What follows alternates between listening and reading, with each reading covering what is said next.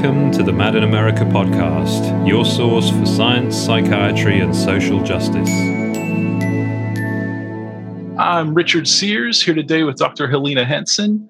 Dr. Hansen is professor and chair of the research theme in translational social science and health equity, as well as associate director for the Center for Social Medicine at UCLA. She's a psychiatrist and anthropologist and has researched how race, class, gender, and the like affect psychiatric diagnosis. Welcome, Dr. Hansen, and thank you for making time to talk with us today. Thank you. Great to be here. Um, so we're just gonna jump right in here. Um, I was wondering first if you could just tell us a bit about what brought you to your work. How did you end up interested in psychiatry and, and anthropology, and specifically, how did you end up kind of looking at this question of intersectionality and psychiatric diagnosis? Wow. Okay, I'll try to give you the short version. Uh, and since I'm speaking to a contributor to Mad in America, I'll start off by saying that it's probably because I was mad, as in angry. Um, right. my childhood was profoundly shaped by the mental health quote unquote system in California and the fact that you know I, I grew up in the 70s in oakland and berkeley california um, just in the moment of deinstitutionalization in California. So a couple things were happening. That is that the mental hospitals are being closed um, with a very, you know, good kind of verbalized motive of getting people out into community and not confined right, in right. Um, in mental hospitals. But there was nothing on the other end, right? No community services, no supports. And so, uh, you know, I remember basically on my way to school and back, a lot of people sleeping on the streets, you know, and just having kind of find my way in through a maze of people who clearly had just been totally abandoned. Um, but then, you know, the other part of that story is mass incarceration was starting, you know, and a lot of people who otherwise might have been in the mental health care system were in the carceral system. And it got personal in that at least two of my uncles and probably three of my uncles got caught up in its sweep. Actually, to be precise, three of my uncles got caught up in its sweep. Its sweep. I grew up largely in the home of my grandparents. My mother was a single mother raising me in Oakland, and my grandparents had a cycle of my uncles in and out as they lost their own independent housing and had to move home.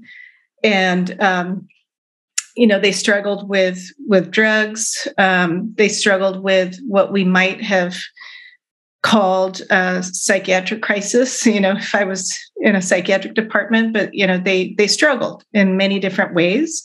And they were often brought home by the police and they went in and out of jail. Uh, one of them ended up dying in a mental hospital. You know he got one of the few remaining beds when it comes to mental hospitalization in california but probably was um, over medicated with um, antipsychotics that ended up stopping his heart. And um, two of my uncles, you know, were arrested on drug charges. Probably were using drugs because of the mental distress that they were going through. Uh, it was a really hard time to be a black man in Oakland and Berkeley, and they've both been um, involved in civil rights movement and had experienced a lot of repression and oppression. Um, and so I think part of their coping with that was drug use and and also that, you know, they I'm sure they had depression, they had things that, you know, we could label with psychiatric diagnoses, basically distress. And, you know, they ended up in the jail and prison system with those struggles. Um, because this was, you know, when the war on drugs had been launched and um, a lot of police surveillance, a lot of um, arrests. So this is what I grew up with. I grew up in a home where, you know, my grandparents, my mother, and I were always in fear that we would come home to a police car. There's a lot of anxiety, a lot of, a lot of emotional distress. When I got into medical school, it was on the heels of my own participation in AIDS activism. So I came of age, graduated college in the early 90s, just as AIDS activism was really peaking. And I think the things that inspired me about AIDS activism was the grassroots nature of it, the very creative way that people directly affected by HIV were in the front lines and had gotten a lot of successes making changes in public policy and medical practice and about you know what research got funded what kinds of clinical care got funded so i was really inspired by that and i think it was because i'd seen the other end of that i'd seen how horrible uh, it can be to have no voice in the mental health care system no voice in drug policy um, so I was very inspired by AIDS activism. Decided to try to make change from within medicine, you know, because I had majored in biology and it just kind of seemed like a natural step that I, I could get into medicine. I could study medicine, but I wanted to do it with another kind of political consciousness that was deliberate from the beginning. And that's why I combined it with anthropology. I found that anthropology was a kind of countercultural way of looking at medical practice questions, a lot of the assumptions that psychiatrists and other brought to their work. So that's how I ended up pursuing that and trying to study race, pharma industries from a critical perspective. Wow. So, like a really personal journey kind of brought you to this for sure. Want to talk a little bit about how how intersectionality, how race, class, gender, those kinds of things can can affect psychiatric diagnosis. How does that show up? Uh, let's see. I'll try to answer it from two different angles. One angle is, uh, I think, a little bit more intuitive. So I was a psychiatry resident at NYU uh, starting in the mid 2000s. I think I started in 2005. And one of the things about NYU, New York University's psychiatric training is that we trained in a few different hospitals. One of the hospitals we trained in was Bellevue Hospital, which was New York City's is New York City's largest public hospital, and it takes people from all over the city and probably all over the world. Um, in that it's kind, of, it has been historically known for its psychiatric care, and so we, you know, but the people that we get are poor, you know, Medicaid, uninsured. So we would get people from the homeless shelters. We would get people from low income South Bronx, Harlem. We get people flying in from countries that they're migrating from, looking for mental health care. So we got people from all over. And then just three blocks up the street, we also had to train in New York University Langone Hospital, which is a very high end hospital. It accepts private insurance. On the psychiatric unit, a lot of the, stu- the patients that we saw were sons and daughters of psychiatrists, doctors, lawyers, celebrities. You know, that was the kind of, kind of clientele. And so, what really struck me and a lot of my classmates in, in res- psychiatry training was the contrast between how we saw people treated at the exclusive New York University Hospital versus how we saw people treated at Bellevue. And we saw people who would come in with very similar symptoms, but get radically different diagnoses. And the reason for the for that radical difference was really the life circumstance and the goals of care, quote unquote. So, for example, somebody comes into Bellevue with mood symptoms, with hallucinations, let's say. They're coming from the homeless shelter or you know they're they're unemployed and insured we would really steer them towards a schizophrenia diagnosis and uh, at Bellevue, because it's so understaffed, a lot of times what we'd use to treat that schizophrenia that was diagnosed would be highly sedating antipsychotics like Zyprexa. And the purpose was to keep people quiet, you know, because we're dealing with a, an overcrowded ward and understaffed ward. Then, and of course, Zyprexa comes, those sorts of, there's a whole laundry list of sedating antipsychotics. Um, one of the common side effects is diabetes, weight gain, you know, uh, associated heart disease, you know, comes with some serious um, side effects. But we used it because it was so much easier for people to get social security if they had a schizophrenia diagnosis. Because one of the things we were trying to do was get them, it was well intentioned, okay? In many cases, it was well. Part of it, of course, was race and classism, because many of us were worried for our safety, okay? And confronted with a ward full of, say, Black men. The majority, I did, I, I don't feel this way. I grew up with Black male uncles, and, you know, I don't have the same, I think, reaction to Black men. But some of my my classmates, grew up in neighborhoods where they did not encounter Black men as friends or as colleagues, and they saw them on TV as very violent individuals. And so this was, of course, part of the logic. We want to pe- keep these large Black men quiet. But some of it was ill intention. We want social security benefits because otherwise they don't have anything to survive on once we discharge them, right? And maybe they can qualify for what tiny little amount of supportive housing there might be out there in New York, which there's almost none. There are huge waiting lists for that. Contrast that with up at NYU Langone Hospital, where we are confronted with the son or daughter of a fellow psychiatrist who might have been in graduate school, you know, and we're trying to get them back on track to have a professional career. You don't want to give somebody like that a, psych, a schizophrenia diagnosis. That's not going to help them finish grad school or get a job. Bipolar disorder might be more appropriate. That's something that's thought of as somehow less severe, less threatening to a professional career. The medications we used were designed to keep them alert, were designed to enable them to finish their studies or you know succeed as a professional. This was um, the reasoning, and so it's, it was a race race and class reasoning that it's not just out of the blue. It's not like randomly doctors think, "Oh, I hate black people, I love white people." No, it's that it's a part of an entire system in this country of race and class hierarchy. You know, and medical care is just one little piece of that. Medical care is designed to keep people where they are in the hierarchy so that's one version of the story and then that that i guess that system that comment about race and class hierarchies in the us leads me to a second way of looking at it because you're talking about intersectionality so as an anthropologist more recently i've been i mean over the past decade more recently i've been studying pharma industries and how they think. And i've been studying what i've come to call racial capitalism. And what I've discovered through many interviews with people in different parts of the pharmaceutical industry, people who are doing the drug development, they're in a lab, people who are doing the marketing strategy for the company, people who are detailing prescribers, you know, visiting doctors and uh, basically advertising their products through promotional dinners and gifts and things like that people who are prescribing and people who are consuming. What I've discovered is that there's a whole race and class logic to how the whole pharmaceutical industry is set up. And it's very, very entrenched in psychotropic medications like antipsychotics, antidepressants, because these are considered quote unquote lifestyle drugs there's no explicit biomarker. You can't do a test on somebody, a blood test to decide if they should get an antidepressant or an antipsychotic.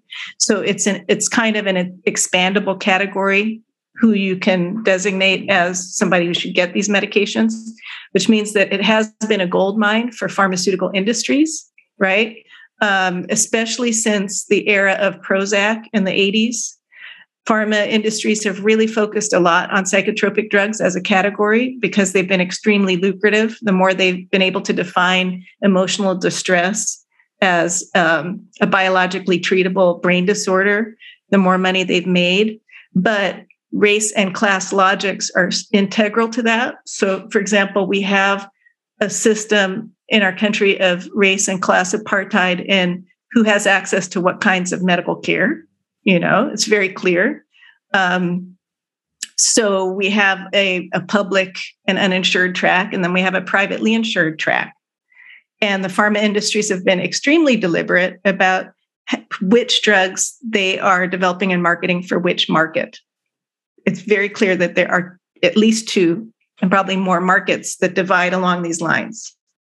Um, and psychotropic drugs are you know right in the center of that. So I already mentioned uh, the sedating, highly sedating antipsychotics that were used at Bellevue Hospital when I was training. Well, it's absolute. The pharma industry is very privy. They're very savvy about this stuff, and they do in ways implicit and kind of secretive as well as explicit. They market drugs according to the race and class strata uh, segment of the market. Um, and so you're going to see a lot more detailing around those heavily sedating antipsychotics in hospitals like Bellevue. You're going to see drugs like Abilify that are considered to be weight neutral and not having all those side effects. Um, those being marketed to a white clientele in private hospitals. I'll give you another example. So, um, ADHD is a diagnosis that you know has been controversial because it's a category that's radically expanded uh, over the past few decades, and a lot of it thanks to pharmaceutical industry marketing. In the U.S., we prescribe, you know, ten times as much medication for ADHD than in many European countries that outlaw the kind of marketing and promotions that we have here. And so, what you see with ADHD, which is very interesting, stimulants have been shown to improve academic performance um, in children, whether or not they meet criteria for ADHD diagnosis. So what you see is that well, there's a there's a market segment for ADHD medication stimulants in particular among more affluent, largely white um, children. And on the other hand, children that would meet criteria for ADHD who are poor, largely black and brown, overwhelmingly get prescribed off-label by off-label use sedating antipsychotics. Why? Because they come to medical attention because their teachers feel that they need to be behaviorally controlled in the classroom. And there's been a very deliberate marketing strategy underlying that as well. So teachers in public schools are subject to certain and their parents are subject to a certain kind of marketing around medications and then more affluent parents are subject to another kind of marketing around stimulants that uh, improve educational outcomes. So, what I've discovered is, as you were mentioning intersectionality and things like race and class, this stuff is absolutely baked in to our pharmaceutical industries and our mental health system. Wow. Yeah, we we write a good bit about the pharmaceutical industry at Mad in America, and every few times I write about it, I think, well, I'll, I will not find anything out about it today that will shock me or or offend me a lot, and I always do. Like I had no idea they were marketing specifically, you know, based on race and class to different hospitals. That's that's wild stuff. But it makes sense. That's yeah. the, that's the way our country works, right? Right. I, I and I, I shouldn't be shocked by it anymore. Like I said, we we do this work at Mad in America quite a bit, but I still yeah. somehow always am like there's always a way to get under the the low bar that I have set in my mind. and I do think also that the fact that quote unquote mental illness is so politically marginalized mm-hmm. um, makes it easier even still for pharmaceutical industries to take advantage right and it's, for, for healthcare systems to be negligent about the implications of this stuff it really is a lot of a lot of voiceless people there i think mm-hmm. um, so you've definitely already touched on on the answer to this next question, but I still want to ask it explicitly. Um, so are there certain groups that are more at risk of misdiagnosis and more specifically mistreatment in, in psychiatry than others? So yes, I, I think I've, I've given the background of how what I've learned about mental health and pharma industries mm-hmm. and how they segregate people by class and race. Then there's the element of, I mean, if you really want to get deeply into it, I think that mental health care systems, and I put system in quotes because we know it's, I mean, I, I guess it's a system, but it's not a system to promote mental health. They're a reflection of the political disempowerment or empowerment of the group involved. And so, what my uncles experienced is just a reflection of where they stood in society where they stood in the the political economic hierarchy of society. So I think that mental health care is kind of it's kind of like a an index of where people are, which which groups belong where in the power hierarchy. I'm not going to say that wealthy people necessarily in this country have good mental health care either. I think we're we're in a we're in a system that is crazy making for everyone. And there's an interesting study that came out almost a decade ago now called the spirit level. So uh, I don't know if you've run across it, but it's by social epidemiologists Richard Wilkinson and Kate Pickett. They compare industrialized nations by health outcomes against measures of social inequality. And what they find is that the more socially unequal the country, the worse the health outcomes. What that means is the worse the distribution of wealth and resources. Like if you're talking about a country, and the US always comes out on the top of most unequal of all the industrialized countries. We have the worst distribution of income, for example. And we also always come out the worst in measures of mental health and also physical health. So I just want to flag that as that kind of any the kind of really severe inequalities that we have in this country actually make people everyone crazy. Let's just put it that way. Give us all bad outcomes, physical and mental health. And we could get into the explanations for why, but it's a very reliable finding. So it's kind of a linear relationship. Those countries, of industrialized countries that have the best distribution of wealth, some examples include Germany, Japan, they have the best health outcomes, mental health and physical health outcomes. Now, here's a really interesting thing that they found in the spirit level.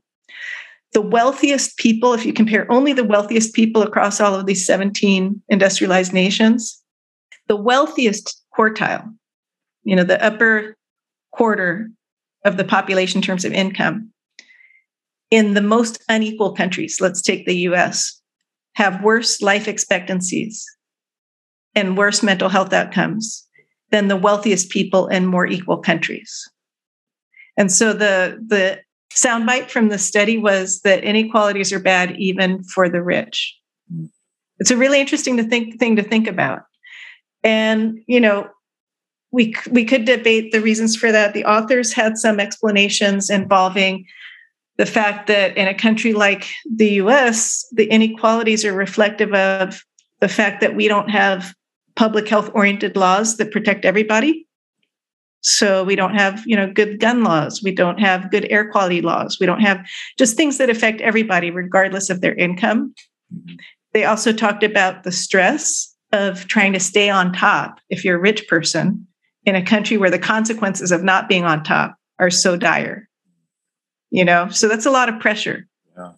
so there, there are many different possible explanations for it but i just find it really interesting to think about. Right and if there are like certain groups that are kind of more at risk of mistreatment than others? Definitely you know it's well documented that um, poor people black and brown people get you know worse treatment in terms of they they don't get treatment that follows um, professional society guidelines. You know, they get a lot more in the way of dangerous, over-sedating drugs and multiple drugs that interact with each other that reflect that the doctor hasn't taken any time to think through the regimen or the, you know, the side effects.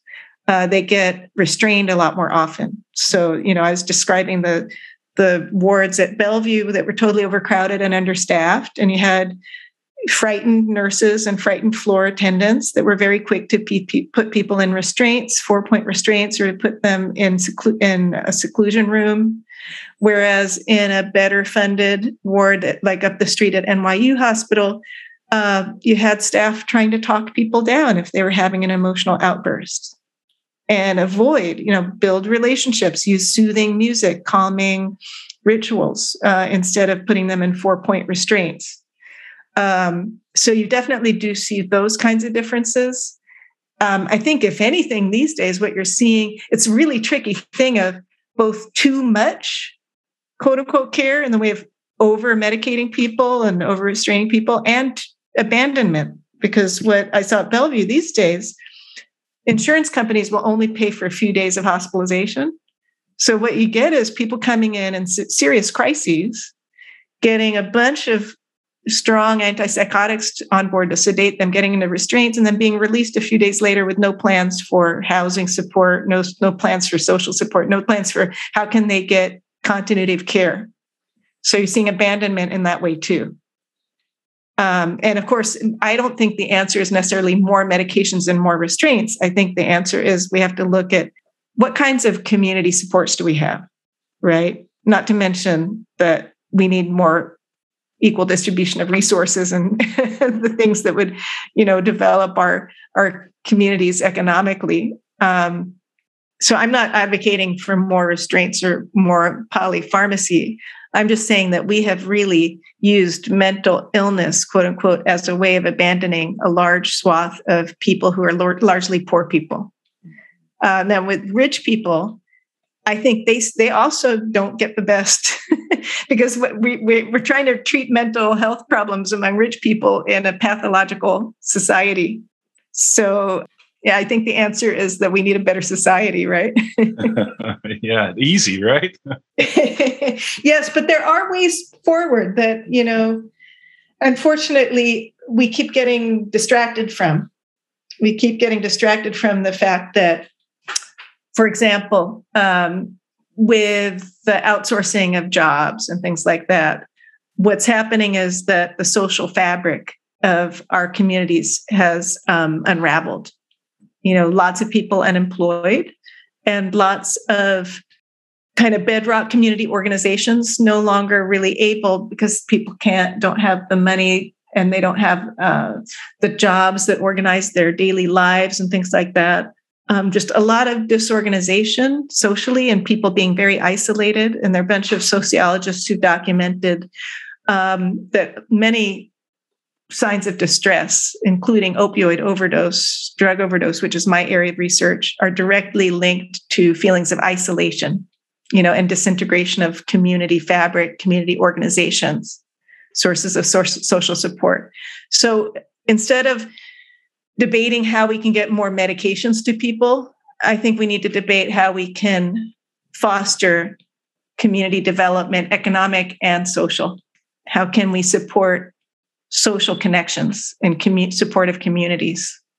Yeah. So what what are some ways that that you can think of? Like what can I mean, really anybody like you've mentioned some some of the roles that practitioners play, you know, sometimes like it it has to do with like wanting to uh, get somebody certain services like social security or something like that and um, i'm wondering about like what can what can a practitioner do in that moment like what can an academic do what can patient families do in, in your view, what can we do to kind of move that forward a little bit? Mm, well, I'm glad you asked because one thing that I've been busy doing over the past what, almost decade with colleagues is um, building a movement that we call structural competency. You know, I think many of us have been exposed to the idea of cultural competency, that one way we're going to try to address differences in health outcomes and health care by race, class, et cetera. We need to pay attention to people's culture, right? And that sounds good, but in practice, what it's meant in, in medicine anyway, and in psychiatry has been that we kind of blame the victim because we act as though the reason why the outcomes are so bad for poor people, for Black and Brown people, is their beliefs and behaviors. And what we really need to look at is what I what we're just discussing in the way of, you know, the economic decline um, the accompanying um, social isolation and disintegration of community organizations and support. Uh, we need to be looking not at the level of an individual patient's beliefs and behaviors, but we need to look at what's available in the community. Who can we partner with in communities in the way of community organizations, mutual aid organizations, things like that? Who can we partner with to support our patients I'm using the language of patients because I work in a psychiatry department, but I realized that there's a movement to not refer to people as patients either. You know, what can we do to help people in their communities? What about institutions that are really relevant to people's health outcomes, but aren't really part of the healthcare system, like housing agencies, criminal legal systems, schools, uh, park and rec? Can't we collaborate with them for health promoting initiatives? What about public policies? Um, so, I, so there are lots of things actually that psychiatrists and other clinical practitioners can do to to promote health in these areas, um, and they do involve a lot of collaboration because in medical school and in clinical training, we don't necessarily learn how to do community organizing. But there's a lot that if we partner with community organizers, there's a lot of good that we can do. And I'm super inspired by the new generation of mental health practitioners because I'm seeing residents and interns and trainees do things very differently. So I'll give you an example. A group of residents in New Haven at Yale that I've been working with, they have been partnering with with urban farms. They've been partnering with um, organizations that assist undocumented migrants. They've been partnering with mutual aid organizations, including theater and arts organizations uh, that have in them people with lived experience of serious mental health distress. And so um, they're doing a lot. They're also working with policymakers. They hosted a series of conferences called Rebellious Psychiatry, where they invited policymakers and um, started to think about how can mental health practitioners partner with people with lived experience to get better public policies in place. So they managed to get um, some laws regarding affordable housing and supportive housing in Connecticut passed. And so I just I look to things like that as inspiration for how we can do our business differently. We need to address the root of the problem. The root of the problem is not the beliefs and behaviors of individual patients. The root of the problem is we have this pathogenic society with seriously um, oppressive public policies often. The fact that we don't allow for affordable housing has really torn up the country. Economic policies that have left people with such an insecure employment and, and no benefits have left people you know really stranded and hurting. But we have one thing that we have that's really great in this country is a history and a legacy of commute grassroots organizing and mutual aid. And again i take my inspiration from the aids epidemic aids activism achieved a whole lot and i also see uh, Mad in America embodies this the spirit of people with lived experience, you know, getting together um, and collaborating at times where it's strategic with with practitioners, clinical practitioners, or policymakers, or you know, a range of housing agency um, directors. There's so much that mutual aid and grassroots organizing can accomplish, and so that's where I see the future. Like we, as if we're going to, speaking as a psychiatrist, if we're really going to make a difference in mental health, that's what we have to be doing. We have to be working with people with lived experience, mutual aid organizations, community organizers, as well as policymakers and people who run agencies that in sectors that are really so relevant to health outcomes like housing. So yeah, a lot of moving parts there, but definitely some stuff we can do, I think. Yeah, and Mad in America is no small part of it. Yeah, I, I appreciate that. It is it's uh there's a lot of work I've done that I'm, you know, as an academic, I'm sure you can relate that I'm not terribly proud of, but I do really enjoy this work. Um, yeah.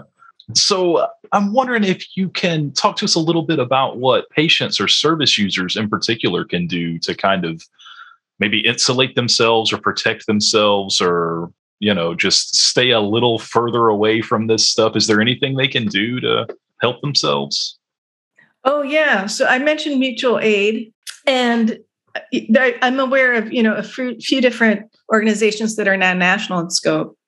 One of them is Icarus Project, which you've probably written about or your colleagues have in Mad in America. Um, but they're organizations that are founded and run by people with lived experience. And I'll just take as an example Icarus Project because I am familiar with it and have been lucky enough to be taught by some of its founders and leaders. They have, for example, a guide to tapering off medications, which is something that psychiatrists are not trained in.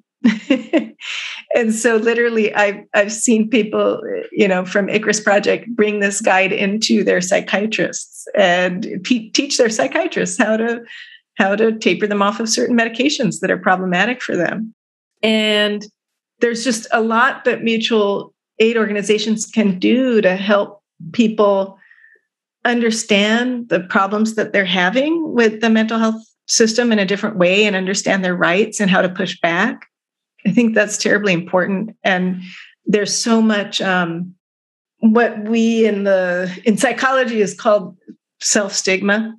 You know, I think that one of the huge problems with giving somebody a psychiatric diagnosis is that it's automatically because of all of the stereotypes and all the baggage of images of people with psychiatric diagnoses over the past century it just it really weighs people down not only does it objectively make it harder for them to get jobs and to get housing and all of that we know that but also i think makes it harder for people to feel good about themselves and to have have faith in themselves and their own compass their own internal compass.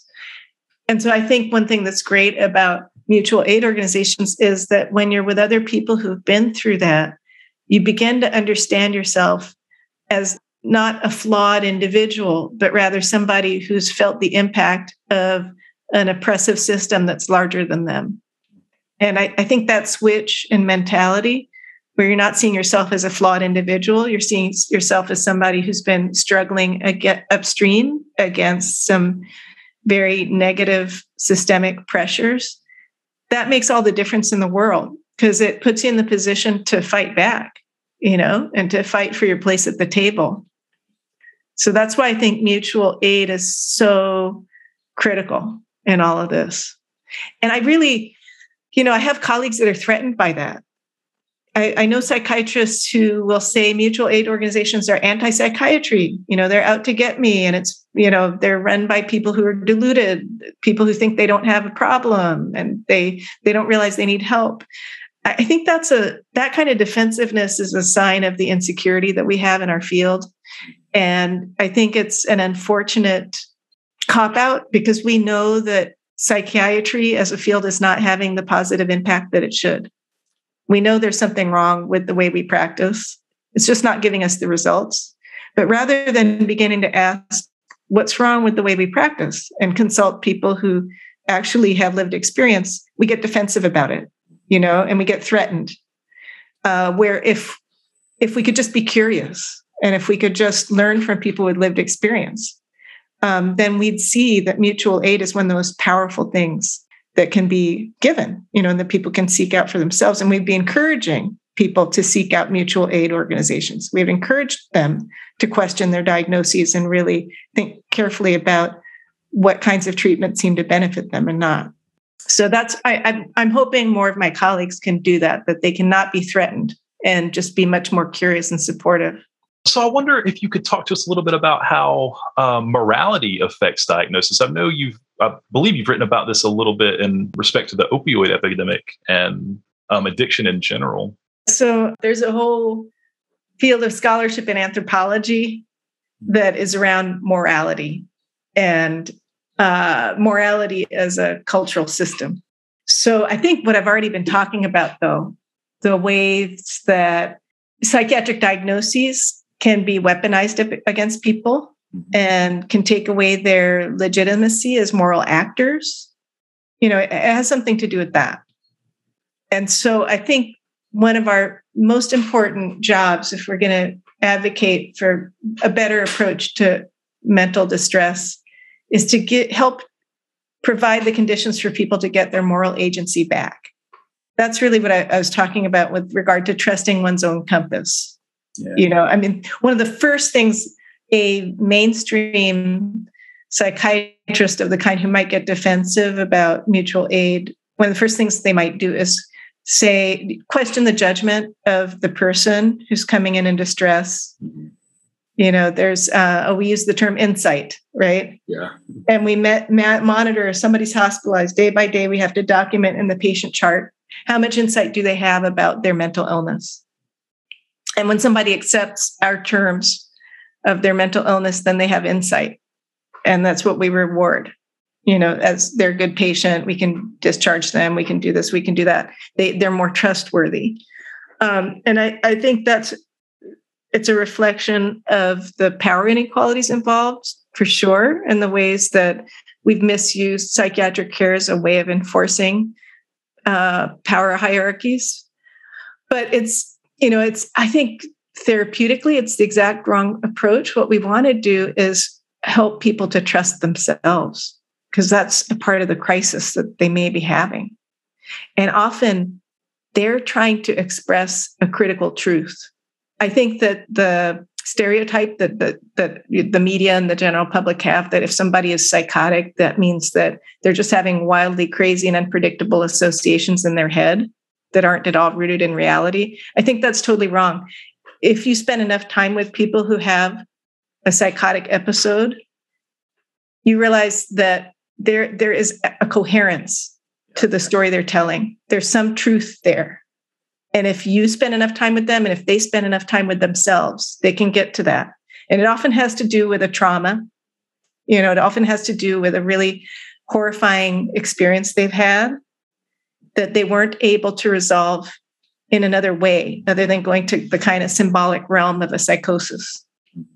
But there, there's a truth there. And so I think the first thing to do is to acknowledge that truth and the coherence to somebody's story. Yeah, it's actually I something I've said to my students quite a few times about that is um, like a lot of times when we look at somebody that we would describe as kind of experiencing psychosis, right? They're they're having a psychotic break or whatever language we want to use around it. A lot of those delusions seem to be, again, um, maybe related to something more personal, but also like a lot of times the delusions that they have, they're kind of correct with the big picture but wrong about the details so mm-hmm. you know about like a really common one there's some there's some group or some entity or some aliens that kind of want to know what i'm thinking and they're trying to figure me out I mean, there are these groups that want to know what you're thinking and are trying to figure you out, right? Because all they, of our cell phones are monitored, exactly. Right? our computers. Um, yeah. So yeah, I mean, the the overarching thing that they're saying is absolutely correct. It's just the details are a little fuzzy, and I mean, the details are a little fuzzy on things for a lot of us, I guess. I totally agree with you. So, can you talk a little bit about what you've called um, context free neuroscience um, and the place of race, specifically in the opioid epidemic? Oh, okay. So that's bringing yet another element into the same story, right? Which is that neuroscience, the field of neuroscience that is so idolized and coveted by psychiatrists psychiatrists would really love to see mental health treatment become applied neuroscience. Like they just want to boil everything down to the brain because that would give the field of psychiatry a lot more prestige. It'd give it a veneer of scientific control and predictability. Um, a lot of my colleagues think it would t- get rid of the stigma of psychiatric diagnoses, which is a complete, now that is a delusion that is a delusion because when my socio- sociology colleagues actually research this, they find that people who believe in the brain disease model mm-hmm. Actually stigmatize people with psychiatric diagnoses more yep. because they think, oh, it's biological, it's um, something that is hereditary that can't be changed. I wouldn't want my son or daughter marrying anybody with that diagnosis, right? I don't want to move in next to them. So it's a it's a fallacy, but you know, many of my colleagues think if we could just boil it down to the brain, it'll destigmatize mental illness because it'll hold people blameless. I think that it actually could not only it doesn't necessarily hold them blameless, but it does take away their moral agency. You know, it just it consigns people to a category where you just can't expect them to participate in their own decision making and so forth. So anyway, we in psychi- psychiatry these days, we're really beholden to this idea that neuroscience is going to produce magic bullet solutions on the molecular level and that we can identify everything in the brain. It also, this ideology ends up reinforcing the same class, race hierarchies that we were just discussing um, on the one hand, it it presents itself as neutral, right? Because you're talking about a brain. It doesn't matter where somebody lives. It doesn't matter the color of their skin, what their job is. It's just the brain. It shouldn't matter where they live, what they do, who they are. And you see this, this universalism, this kind of molecular universalism uh, expressed in the kinds of images that are put onto psychiatric journals these days. You'll just see like a, an image of a brain scan, right? That's kind of the image of contemporary psychiatric research. It's just the brain, and it doesn't matter who this person is. Mm-hmm. But what that ends up doing is completely distracting us as psychiatrists and policymakers, consumers, everybody else from all of what we call the social determinants of health, right? We, we end up not asking, why is it that certain groups suffer so much more than others? You know, why do certain why are certain groups so much more likely to get certain diagnoses? Why are they so much more likely to die prematurely with this diagnosis, right?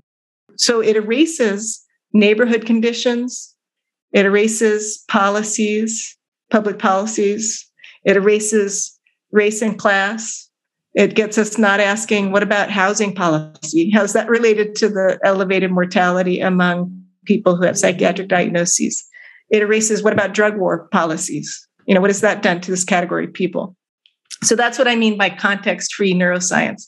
I think that ideology, that kind of worship of the brain and molecular solutions, it's worsened a lot of our mental health problems because it's detracted any kind of attention or investment in the social determinants.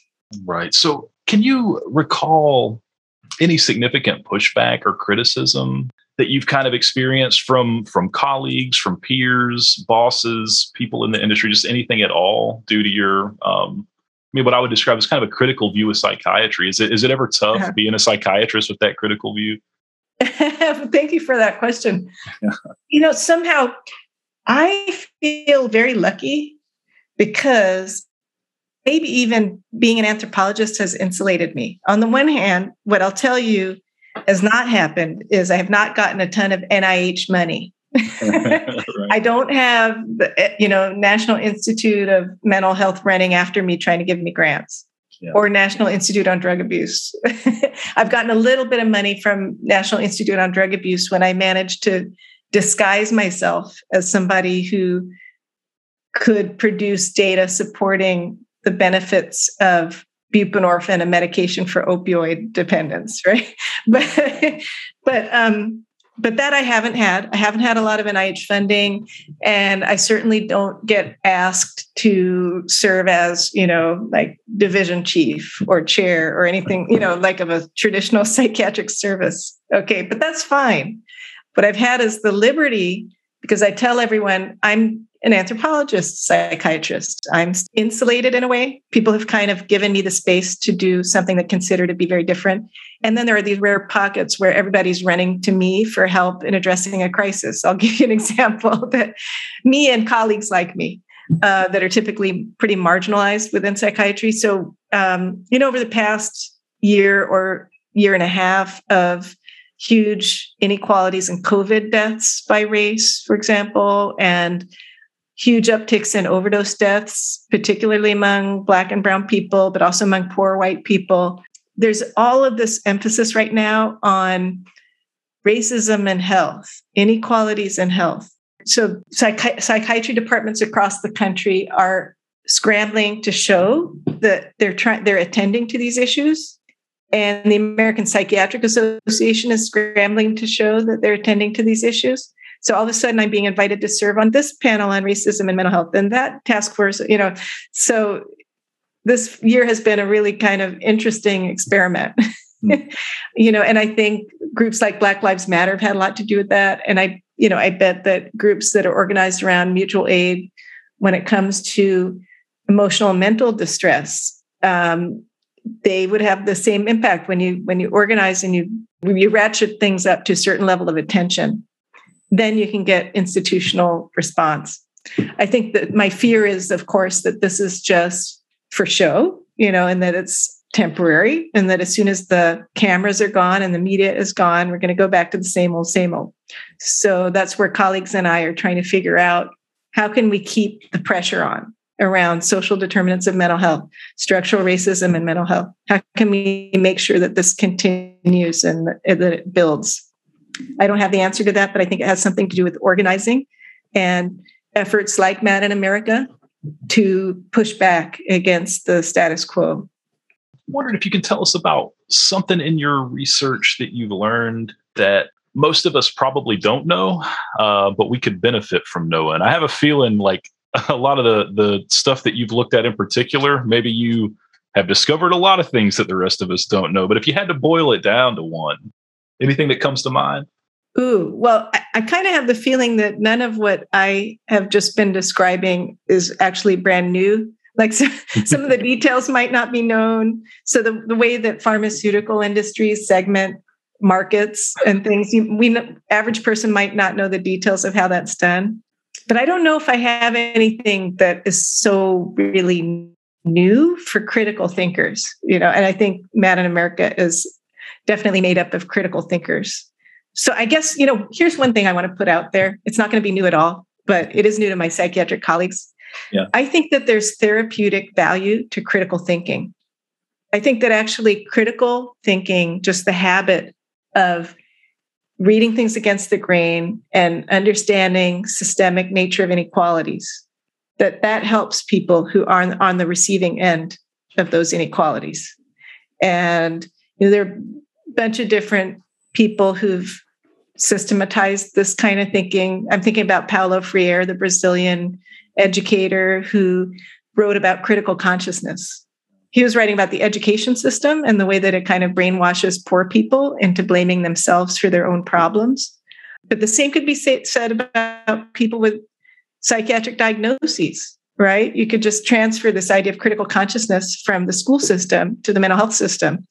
I think that we should be thinking very explicitly about critical consciousness of the kind that Mad in America is supporting as something that's therapeutically beneficial to people's mental health because it helps them to, again, back to moral agency, it helps them to see themselves not only as recipients of systemic oppression, but as people who can push back against that. If you if you understand where you are within a system, then you can start thinking about how can I act within that system in my own interests. So that's not surprising, but it's something that's sometimes surprising to my um, more mainstream psychiatric colleagues. I can imagine. Well, all right. Um, that's all the questions I've got for you today. Thank you so much for talking with us and making time for the interview. I really appreciate it. Thank you. You've made this so much fun. And yeah. I, again, I, I, so appreciate your work. My goodness, it's just taken us so far. Thank you so much. Thank you for listening to the Mad in America podcast. Visit madinamerica.com for more news, views, and updates.